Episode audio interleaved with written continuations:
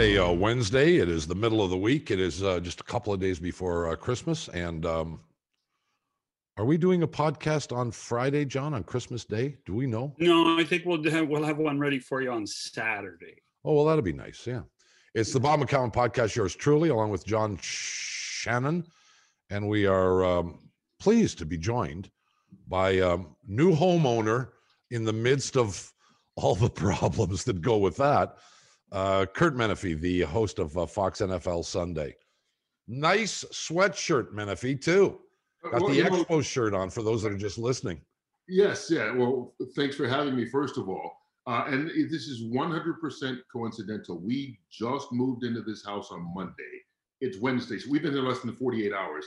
So, needless to say, there are a lot of boxes and things I can't find right now. I found we're in, in Southern California, the Santa Barbara area. Yeah. So well, the mornings are little chilly uh, by our terms. It's Mhm. like you know 50 degrees Fahrenheit. So uh, so you need a sweatshirt when you go out in the morning. I just pulled it out, went to town, grabbed some breakfast because we can't cook here yet. Came back home and uh, my wife was like, "Did you wear that for the podcast?" And I was like, "Oh, it didn't even connect." So this is one of my favorite sweatshirts. Is my old Expo sweatshirt. I love it. I've always, even as a kid, I grew up in Atlanta. I loved that logo. It just it fascinated me. So you know, once they you know ceased being, um, it was grab all the Expos gear I can find and, and then just stash it away. So I love it. Now, were you a Glad fan to of see the you're team wearing or it. just the logo? Were you a fan of the team? Were you a fan of the team or the Yeah, logo? I, I just was a the fan logo? of the team, but they were like, you know, look, I was a, I I grew up in Atlanta. I was a Braves fan. Yeah. Uh, and they were in the National League as well. Yeah. So I couldn't root for them over the Braves. They were also in the National League East. I mean, you know, so I, you know, I mean, look, I like Warren Cromartie. I mean, I like the team, they were individuals, but the Braves were my team. They were my, if you would, second favorite team uh, Fair in the. National League. So, and I hated everybody in the American League. Glad to see you. Glad to see you're wearing a sweatshirt. I just I, I I hope you found a pair of pants in the boxes too, though. That's all. That's Well, of the keys. th- that's why the camera's up here only. So, okay, we get it. Uh, look at um, I think at the beginning of the year there would have been absolutely nobody, Curt, that would have said the Pittsburgh Steelers will go 11 and 0 and look like a potential Super Bowl team. I mean, uh, could they have been good? Yeah, I think we expect them to be pretty good. Win the division? Yeah, probably win their division, but um, 11 and 0, no. Uh, coincidentally, if three weeks ago I had told you that the Steelers are going to lose their next three games, and all of a sudden people would be shaking their heads at what's wrong with this team, you would have said, no, that's not going to happen, especially when you consider who they lost to. The Mhm. Bills, okay, you can figure that one. The other two are a little goofy. Have you been able to ascertain what is going on in Pittsburgh and whether this is a terminal thing? I think it's a terminal thing only because of the competition they have in the AFC. I mean, I, I think even when they were 11 and 0, and and we can go back. I don't make many predictions on the air, but I, I Pittsburgh was my uh, Super Bowl team. If Kansas City something happened to them, I thought nobody's beating Kansas City. But if Mahomes got hurt or something else, Pittsburgh I thought was the next best team. Um, didn't expect them to go 11 0, don't get me wrong. But as the season goes on, it's clear again, unless Kansas City gets injuries, nobody's beating them. Uh, I think Buffalo is better than Pittsburgh. Um, you know, depending on the matchup, I mean, Tennessee could be, and I know they beat them head to head, but that was then, this is now. So I, I think the path becomes too difficult for them to make it to the Super Bowl, especially now. They may wind up being the three seed uh, in the AFC. Um, and so I, I think when you look at them, their flaws are something that they can't overcome in a month. They can't run the football. Um, they can't, you know, the, the uh, offensive line, which has been kind of what's carried them through, is not as strong, which is part of the reason they can't run the football. But Big Ben can't throw the, the ball downfield, or they don't throw the ball downfield. I shouldn't say he can't. They don't try. They don't challenge. Um, you know, what was it a couple of games ago? Was the Washington game? You know, he threw 50 times, but he averaged less than two yards in an attempt. I mean, you can't. So basically, they're trying to use that as their run game because they can't run the football. And when it comes to winter football, playoff football, January football, you got to be able to run it. And I don't think they can. So I don't think they can overcome it this season. Um, and the question then becomes, what do you do about Big Ben long term? I mean, he'll be 39 years old next year. And I think so many of us have gotten fooled by Tom Brady being 43 and still playing you know, he's, he's not the same Tom Brady, but still playing at a, a Super Bowl level. Uh, and we see Drew Brees, even with the injuries, you know, broken ribs, you can't control that no matter what your age. But we get fooled and think all these guys can play into their 40s, and that's just not the way it is. I mean, it's it's an anomaly for guys to be able to play that long. And I don't think that Big Ben is one of those guys that's going to be playing when he's 42, 43. So I, I think they've got to figure out what they do long term at quarterback. So we've kind of reached a turning point in a weird way. Them going 11 0 forced them now to be at a, a fork in the road rather than being uh, on their path to greatness for a while. You know, you're uh, being on Fox. You, I think you probably have a little more interest in the NFC than you do the AFC. So, the the biggest question for me would be the Giants, the Eagles, the Cowboys, Washington. What the heck? I mean, come on. In theory, I I, I guess there could be a uh, a division champion with seven victories. Is that fair? Uh, yes, in theory there could be. I'm trying to do math here real quick. Yes, seven wins. So uh, I mean, in theory there could be one with six wins. You know, what I mean, so just depends on how these last couple of weeks shake out. Um, but uh, the one thing I will say, and look, it's bad this year. But I go back to, and I'd have to again do the math. I think it was three years ago, maybe four years ago, though, four seasons ago, where we were talking the same thing about the NFC West and how bad that right. division was, and somebody's going to win it, and they're going to be below 500. Three years later, they're the best division in football. They've got the NFC representative in the Super Bowl back to back years. I see kind of, not saying you can predict the Super Bowl three years from now, but I see the NFC East on that path. I think the Giants are set to begin to make a run and be a good team for three, four, five years. I think Washington, they've got to straighten out their quarterback situation, but I think the rest of that team is set to make a run.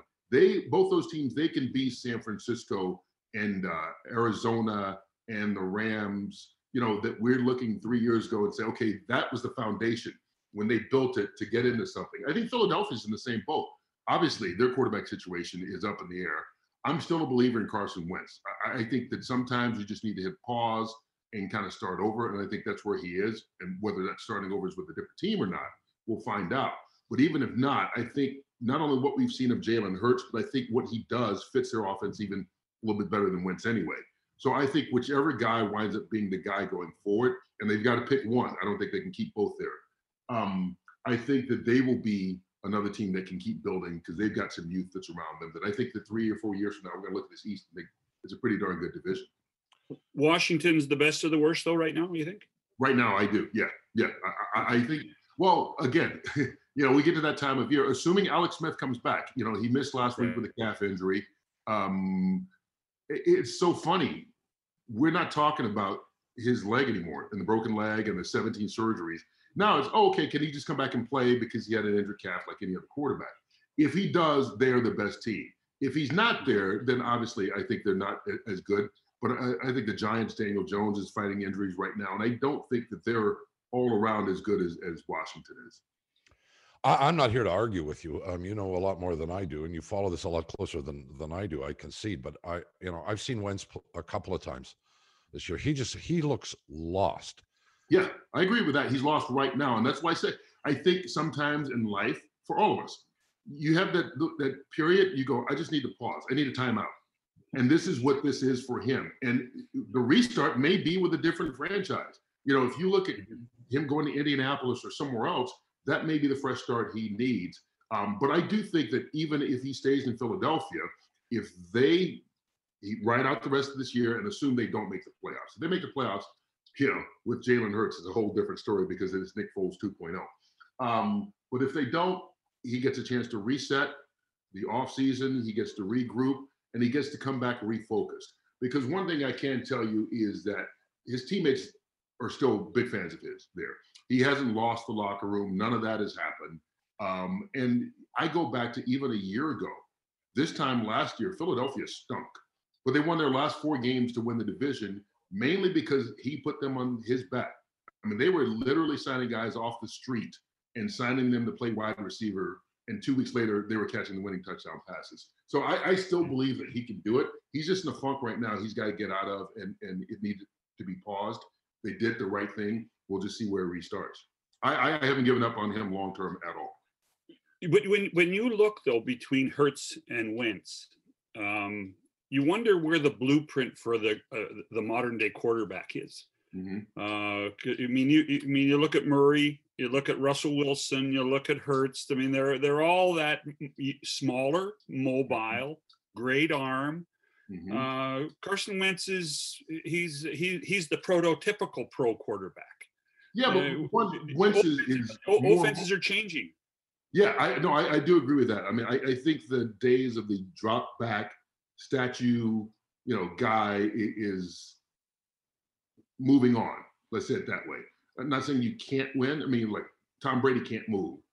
I could see Tampa winning a Super Bowl this year because they're built so well everywhere else. Uh, Justin Herbert is more mobile than you think, but he's your six foot six, stand in the pocket guy, and he can run when necessary. But you're never going to build an offense around him running. So, I mean, there are anomalies everywhere, I guess you could say. But I, I do agree with you. I think that dual threat has become a bigger part of the National Football League now. But it's because it's been such a big part of the college game for years. So you're getting the best quarterbacks. That's how they grew up playing. So when you get them to the next level, you're not going to go, if you're wise, don't do that anymore. Just stay back there in the pocket and throw the football. If you can have a guy that can put more pressure on defenses by being able to run, by making them pay attention to more things, uh, during the practice week. So I, agree with you wholeheartedly that Jalen Hurts and, and Kyler Murray's a little smaller physically than those guys, but that style of quarterback is the way we're headed for long term. with uh, Curt Menefee of uh, Fox. It's intriguing to think back not so many years ago when smaller mobile quarterbacks managed to make it to the National Football League. We immediately said, you know, it, the clock started to tick, Curt, and like how long before they get hurt? Even how long before? Sorry, I'm saying even last year when Mur- when Kyler Murray came out as the number one pick in the draft, everybody goes, "Oh yeah, but he's you know he's a little guy. He can't run like that in the NFL. He's going to take a pounding. How long can he last?" And you know he, he hurt his shoulder a couple weeks ago, but I mean that's like any other quarterback. He has not taken a big hit. He's you know he's fast. He's mobile. But one of the things, and I think Russell Wilson was one of the first guys. And I'm sorry to interrupt the question here. not at all. you know, Murray's a baseball guy. Um, um, Russell Wilson's a baseball guy. Um, Yep. Patrick Mahomes a baseball guy. These guys, I think, one, they know how to slide, which certainly helps them avoid taking hits. But I think Wilson was kind of the guy who broke the mold and made guys realize you don't have to be a tough guy all the time. Learn when to, I'm going to give up two yards on this run and get out of bounds because it allows me to play another down. And by playing another down, I'll get the two yards rather than trying to lower my shoulder and prove I'm a tough guy and take the hit. I guess the, the finish of the question is um, there have been rule changes Mhm. in the last 10, 15, 20 years since we first started seeing young quarterbacks. Is that a big factor in why these littler guys, younger guys, more mobile guys seem to be able to stay healthier? Huge. Huge. It is, huh? Because if you're a defensive player, until the quarterback's running, you you can't get a good shot on him because you're going to get flagged. And not only do you get flagged, you get fined. Um, and so guys have backed off. I mean, it's changed the rules of the game in order to keep the quarterbacks upright because we all, as fans, want to watch star quarterbacks play. We don't want to see the third quarterback on a team because they've lost the other two guys during the season because of big hits. So it's benefited the game from a viewership standpoint. But I, I think that's a huge uh, contributor because now smaller guys, you know, as you said, 10 years ago, the same guy is going to take a hit from a 300 pound guy. That now that 300 pound guy is going to get close and do that and lay off, and, you know, and not put his hands on him. So that allows the guy another reason that he lives another down. 100% agree. I gotta, I gotta ask you, and- and you can defer if you don't want to, but you you sit on a desk with t- two of the greats in my mind, Howie Long on the on the defensive side, Terry Bradshaw on the other side, and they watch these new rules, and it must drive them crazy. When their when their mics aren't on, and when they're sitting back, I mean, you know, because with what Bradshaw went through as a player, Mhm. with what Long went through as a player long before these rule changes. I mean, uh, we've seen it in in the sport that I cover a lot in hockey, where people say, "Hey, you know, it wasn't what it used to be." But do those guys lament things like that? I, I don't think so. And, uh, you know, I, I'd be honest with you. I mean, look, we all see, we watch games, we go, oh, that hit should have been flagged, or I can't believe that was a flag. I mean, we do that with with everything. But I don't think they're any more normal than any other fan um, because they are fans. They want to see, like I just said, they want to see star players play. They don't want to see guys Right. get hurt. I think they're more sympathetic towards not seeing guys injured. And you know, so you know, Terry went through it. Howie inflicted some of it, but they know if a guy doesn't have to do that and he can keep playing, eh, you know, why why wouldn't you? I mean, there are a lot of things in life. You know, we don't smoke cigarettes in the car while we fill it up with gas anymore either. You know what I mean? so there are things that we used to do that you go, oh, it's not like it was in the old days. That for, that it's not like that for a reason. So I, I think that they are pretty pretty open about, hey, wow, that was a hit that should not have taken place, or get up. They don't want to see anybody hurt. Yeah, I'm not sure that the smoking um, while you're filling up your car was the smartest idea under any circumstances. exactly. It might not have been the law, Curt. It might have been just we were too stupid, I guess, if we did it. Um, you know, we talked earlier a little bit about the uh, NFC East and how, well, pathetic it is. On the other side of the equation, I saw um, uh, after the weekend or maybe after Monday night's game, I can't recall, um, what it looks like for the wild card race in the AFC Mhm. you know, 11 win team, 11 win team, a 10 win team, another 10 win team. I, I think the Raiders are still alive at seven and seven, but like, yeah, barely. by the, by the skin of their teeth. Right. Um, is, could that have been predicted? I mean, but there, there are some surprises in Yeah. that group as well. You know, it's really interesting that remember we added a seventh playoff team this year. Yeah. When the season started. And despite that, you're going to have a team that wins 10, maybe 11 games in the AFC not make And it. not make it. Yeah. Yeah, with an extra playoff spot, still not make it. Because you look at it, either Baltimore or Miami won't make the playoffs. I mean, that's what it's going to come down to. Uh, because the wild think so. cards would be Cleveland will get one. Whoever doesn't win the AFC South, either the Tennessee Titans or um, Indianapolis, they're going to get the other. So it's going to leave one spot, and it's going to be either Miami or Baltimore. If Baltimore wins out and Miami loses once, it's Baltimore. If Miami wins out, it's Miami. It's that simple. Um, but one of those teams is too good to not be in the playoffs. You feel, uh, and I so I don't know if that would have been predicted. I think that most people, again, let's go back to where we were at the beginning of the season. I think most people were just hoping we got a season in, you know, uninterrupted, and and so far so good. We've been able to do that. But I think you thought that there would be a lot more teams that struggled with no training camps, with you know stop and start and, and you know COVID protocols, and sometimes you can practice, sometimes you can't. That there would be more teams that are around that eight and eight, seven and nine um, situation, and that's not the case in the AFC. So I think that is the big surprise from from that standpoint for sure. And it's sad to see one of these teams not make it. I- think in a weird way, it's more important for Baltimore to make it than Miami because Miami is still building. And last year they finished a little ahead of where you thought they would. This year they finished ahead of where you thought they would. So if they make the playoffs, I won't say it's gravy because that's what they're playing for, but it's still a bonus. Whereas Baltimore is a team that had Super Bowl expectations. If they don't even make the playoffs, then that's a bigger disappointment. Well, and their defense has been suspect um, um, with some consistency, and I think you would agree. Uh, defense is sometimes is harder to fix in the middle of a season, Mhm. don't you think? Yeah, no, no, I I I would agree.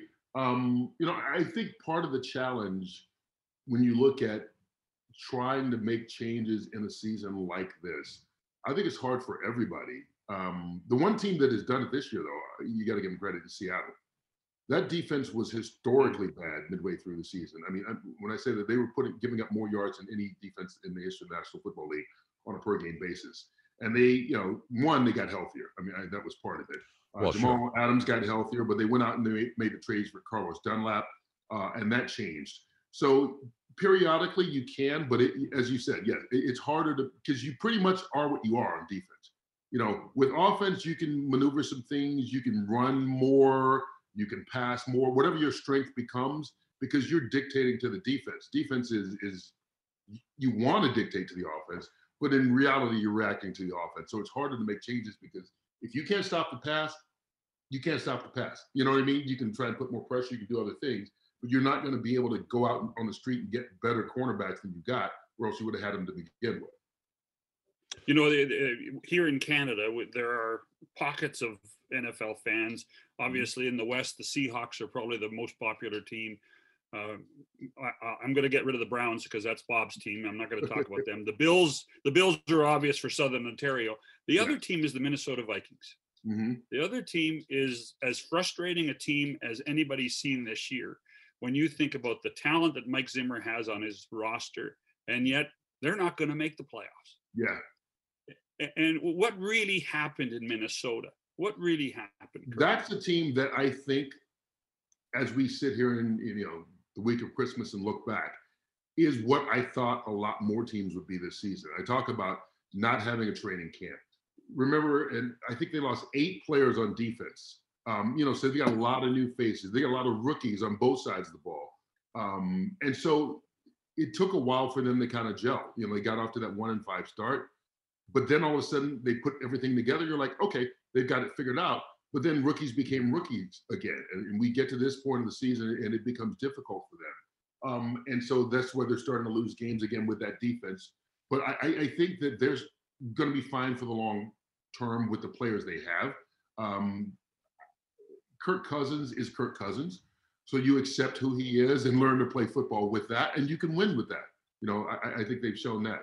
So, but I, I do think that they are indicative of what I thought a lot. I thought half the league was going to be like Minnesota, where they look great one week and horrible the next, and you just can't figure it out. Um, and so I think that's what's happened to them. The other Do you think teams- uh, uh, uh, you talked about training camp and and no no preseason games? Mhm. Uh, Do, do you ever see a chance that or there'll be reduced preseason games in the future when we're next back? year. Yeah, I, I think that this opened the door for them to do what they wanted to do for a while. Um, Mm. and, just to, to, to finish up that though, one of the things we talk about the teams that are struggling in general are teams that are young. The teams have either new coaches, young coaching staffs, um, young players like Minnesota. The veteran coaches with veteran players, they've done better this year. You know, they Kansas City or even Seattle, you know, Buffalo, that group's been together for a while. They know how to get through on a week to week basis, on, on a game to game basis, how to practice, what the, the, the procedures are. And I think that has helped those teams this year. Um, but I, I think that for a while, the NFL has wanted to. I know for a fact Roger Goodell's been public about saying he'd love to see two preseason games. The owners, they get revenue for preseason because they make fans buy tickets as part of the package. Yet, you know, they don't have to pay the players. You know, every player in the league gets a set salary for preseason, which is comparatively nothing for the, you know, it's not part of their contract. So they are collecting a lot more money because they're getting the revenue as a regular game without having to pay out the rest of it. So the owners don't want to give up those two home games they get for the preseason and reduce it to one. But I think that this year, by not having any uh, and seeing that the game didn't fall off the cliff, by knowing that they can add a 17th regular season game, I think the, the bargaining chip is they probably want 18. But I, I do see, I think next year I'd be shocked if we have four preseason games. Uh, I'd be surprised if we have three. So I, I think three may be a compromise to get to two, but I, I there's no way we're going to have four next year. I don't believe at all. Uh, Curt Menefee is with us. I want to get back to something you said very early on here, and, and then repeated in a in a slightly different context. Um, and as a preamble to that, my first memory of the National Football League was watching um, the great Jim Brown run. Well, I don't know that there Well, I was thought you were going to say Otto Graham. I thought you were going to say Otto Not- Graham. not quite, John. I mean, I'm not quite as old as you, but uh, but so I grew up in an era where the running game came first and the passing game came second. Uh, the undefeated Dolphin team, Griese, Mhm, rarely threw 15 passes in a game. mhm. You know, was he effective when he did it? Yes. Um, but the running game was where it started. Mhm. Uh, we all know the rarity of running backs being taken at the top of the NFL draft. The game has evolved over the past 20 years into a pass first, run second um, thing. Mhm. But is that now about to change? Are we seeing that wheel come all the way around, given the success of teams running the football? Not that they don't throw. What if Mhm. Baker, May- Baker Mayfield had 32 passes the other day, but he's got two great running backs. I don't think they're each going to get a thousand yards, but there was a point in the year where you thought they might. Where do you think we are on this philosophical run versus pass thing? I think as a league, I think we're going to be passed first for a while. Uh, there will always be exceptions. You know, I mean, you remember when we talk about even going back to the 80s in, in what they were doing in the run and shoot. It was like, oh my God, I can't believe they passed the ball 50 times a game because no one else is doing it. You know, that looks so different. And I think the run game will always be like that. You're always going to have a Tennessee where they've got a Derrick Henry Sure. who can run for 2,000 yards, but they're the only team that can do that. You may have a team that Cleveland who's got two backs that can combine for 2,000 yards, but there are not many teams that can do that. If we do get more teams that run the ball, I think it will be more in that Cleveland mindset. I think that Derrick Henry is going to be one in each year of the league for the next 10 years. I don't think we're going to have three teams with a Derrick Henry anymore. That workhorse back who's going to get 30, 35 touches and get 100 yards a week, uh, 150 yards a week. Um, not as a running back.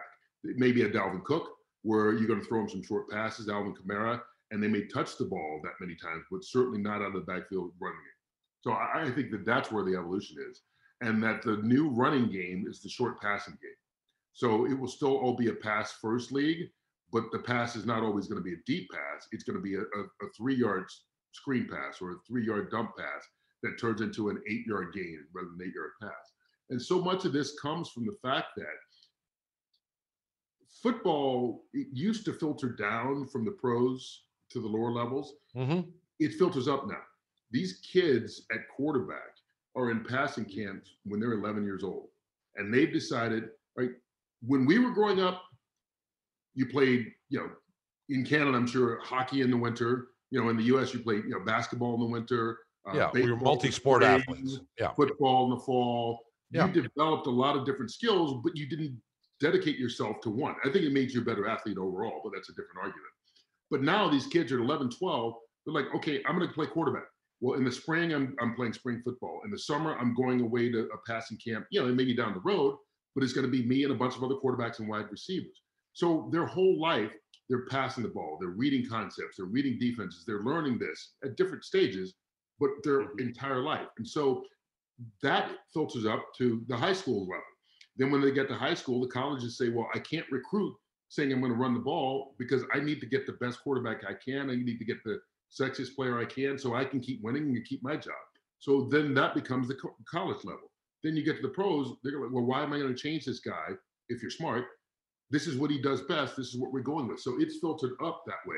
And I think this will be for quite a while. And then somebody will shock. There'll be a Belichick of 2035 who will come in and do that. Everybody, oh my gosh, I can't believe that. Having forgotten that that's how it used to be. Everything cycles, but I think this cycles here for quite a while. But the other, the other thing is that the running backs became disposable because the amount of injuries that they had. I mean, let's face it, the physical that was that was the only part of the game that stayed as physical as it ever was through decades, and they they couldn't last that long anymore. Yep. I mean, D- Derrick Henry is such an anomaly. Yep. His size, his speed, uh, and, and you know, there's going to be one day that he gets hurt. Yeah. There is going yeah. to be one day he gets hurt, everybody's and all of a sudden, boom. Everybody can say, see, I told you, you can't carry the ball 300 times a year and do that. You can't last forever. It may be 10 years from now, you know, because we see Adrian Peterson now, look, you know, he's on his last legs, but he lasted a lot longer than I think many people thought. But also, I go back to Derrick Henry, and I, I do think he is, as you said, an, an anomaly right now. Um, but people forget his first couple of years, he split duty in, in the backfield with Dion Lewis was the other running back Right. kind of a thunder and lightning thing, which I think allowed him to have a little bit more tread on the tires to get to that second contract, which we don't see many guys at the running back position do that. Usually after their four years or five years, and it's time for the second contract, you're like, oh, I can't pay this guy because he's close to being done. You know, he didn't have that at the beginning, which got him that second contract. You know, the other thing that occurs to me, and I, I, I can't verify that it's actually true, but if you if you are a predominantly passing team, teaching your offensive line principally to to pass block is a totally different thing than teaching your offensive line to run block. A hundred percent. And that's what most of those guys come up with. I remember, again, I'd have to, to go back to whatever year it was, but Germain Ifedi was the first round pick of the uh, Seattle Seahawks. They played him at guard then, and now he's playing at, at tackle and, and with the Bears. So it must have been five, six years ago. But anyway, he was the number one pick, I think 18th overall, you know, between 15 and 20. And I remember talking to him, came out of Texas A&M, and he said the first time he ever got in a three-point stance was when he went to training camp in an NFL team. Wow. So, I mean, so think of this. This Yeah. because it's what we're talking. He's pass blocking, so they teach these kids they are in two-point stance to be able to take the rush and backpedal. So in in grade school, high school, college, he never had to get in a three-point stance. So that's why it is such a different skill to get to the NFL. Put your hand on the ground. Now go forward and be a run blocker. Well, he's never done that in his life. So you can be a skilled athlete, but it's going to take you a while to figure it out and learn that. And that's part of, of, of that evolution that I say has already happened.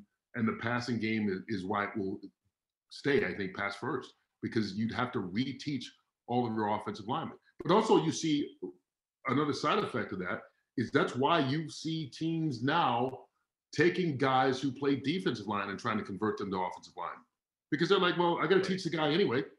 You know, if he didn't know how to run block in college and I got to teach him, I may as well take a guy who I think is a better athlete as a defensive lineman and teach him how to do that. You know, so I mean, there, there are a couple of examples of that as well. The only thing you can't teach is size. Yeah, And so, Or speed. you can't teach speed either. That's Tyreek Hill. Well, you can't teach touch either. So you want to get down to the different things that you can't teach. So I think it might be a longer list than we thought. That's true. You can't Oh. teach marks either. You know, there are lots of examples of that. There you go. Uh, listen, before we let you go, you know, you got to have the obligatory who do you like? Um, well, uh, can and anybody I- beat Kansas City? Can No. anybody beat Kansas City? Kansas City beats Kansas City. That's it. If if if Yeah. they play their game, nobody beats them. You know, again, everything in, injury aside, obviously. Uh, if, if Yeah. Patrick Mahomes goes down, it's a whole different story. But if they are remotely healthy, unless they beat themselves, nobody beats them. Well, um, they are good. Uh, they won't go undefeated, but they'll go probably. Um, as They'll clo- go undefeated the rest of this way, I think. Oh, I think you're right too. Uh, we will see what materializes uh, over the next uh, few weeks. Uh, we wish you a, uh, a Merry Christmas. Congratulations on the new house. Thank you. Thank you. I hope the damn plumbing gets fixed.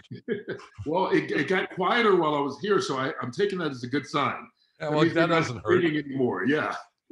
Uh, Curt, happy. Ho- the worst problems to have, you know.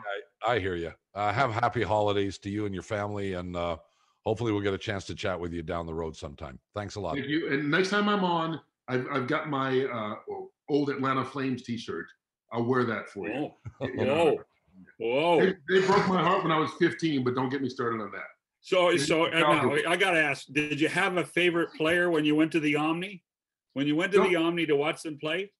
Uh, well, here's here's the the, the I want to tell you the answer, but it's going to sound like I hate when people go, "Who's your favorite Yankee?" and they go, um, you know, "Derek Jeter." You're like, "Oh, well, of course," you know.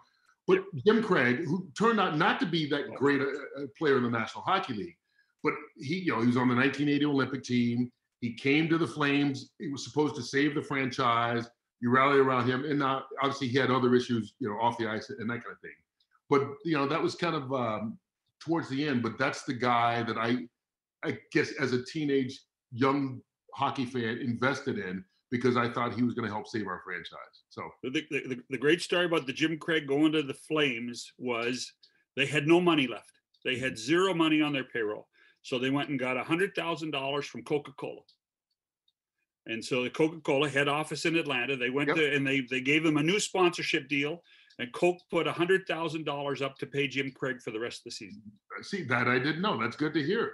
Did they should have given him two hundred thousand? Maybe it would have worked better. But yeah, hey, Hey, he still Well, couldn't stop well very enough. many pucks. yeah, He couldn't true. stop pucks that well. yeah, that- yeah, I know. And as we said, he had other issues that you know, you know, God bless him. So, Curt, we're gonna let you go. Thanks, pal. you guys, All the thank you. best. Take care. See you again. Curt Menefee, the uh, host of Fox NFL Sunday. For John, this is Bob. If we don't see you, Merry, Merry Christmas. Yes. Yeah. And to you too, John. You too, Robert. All the best. Uh, and the same to you. And um, if the creek don't rise, we'll have another podcast for you. We think on the weekend, but stay tuned. Mm. Something soon. All the best. Bye for now.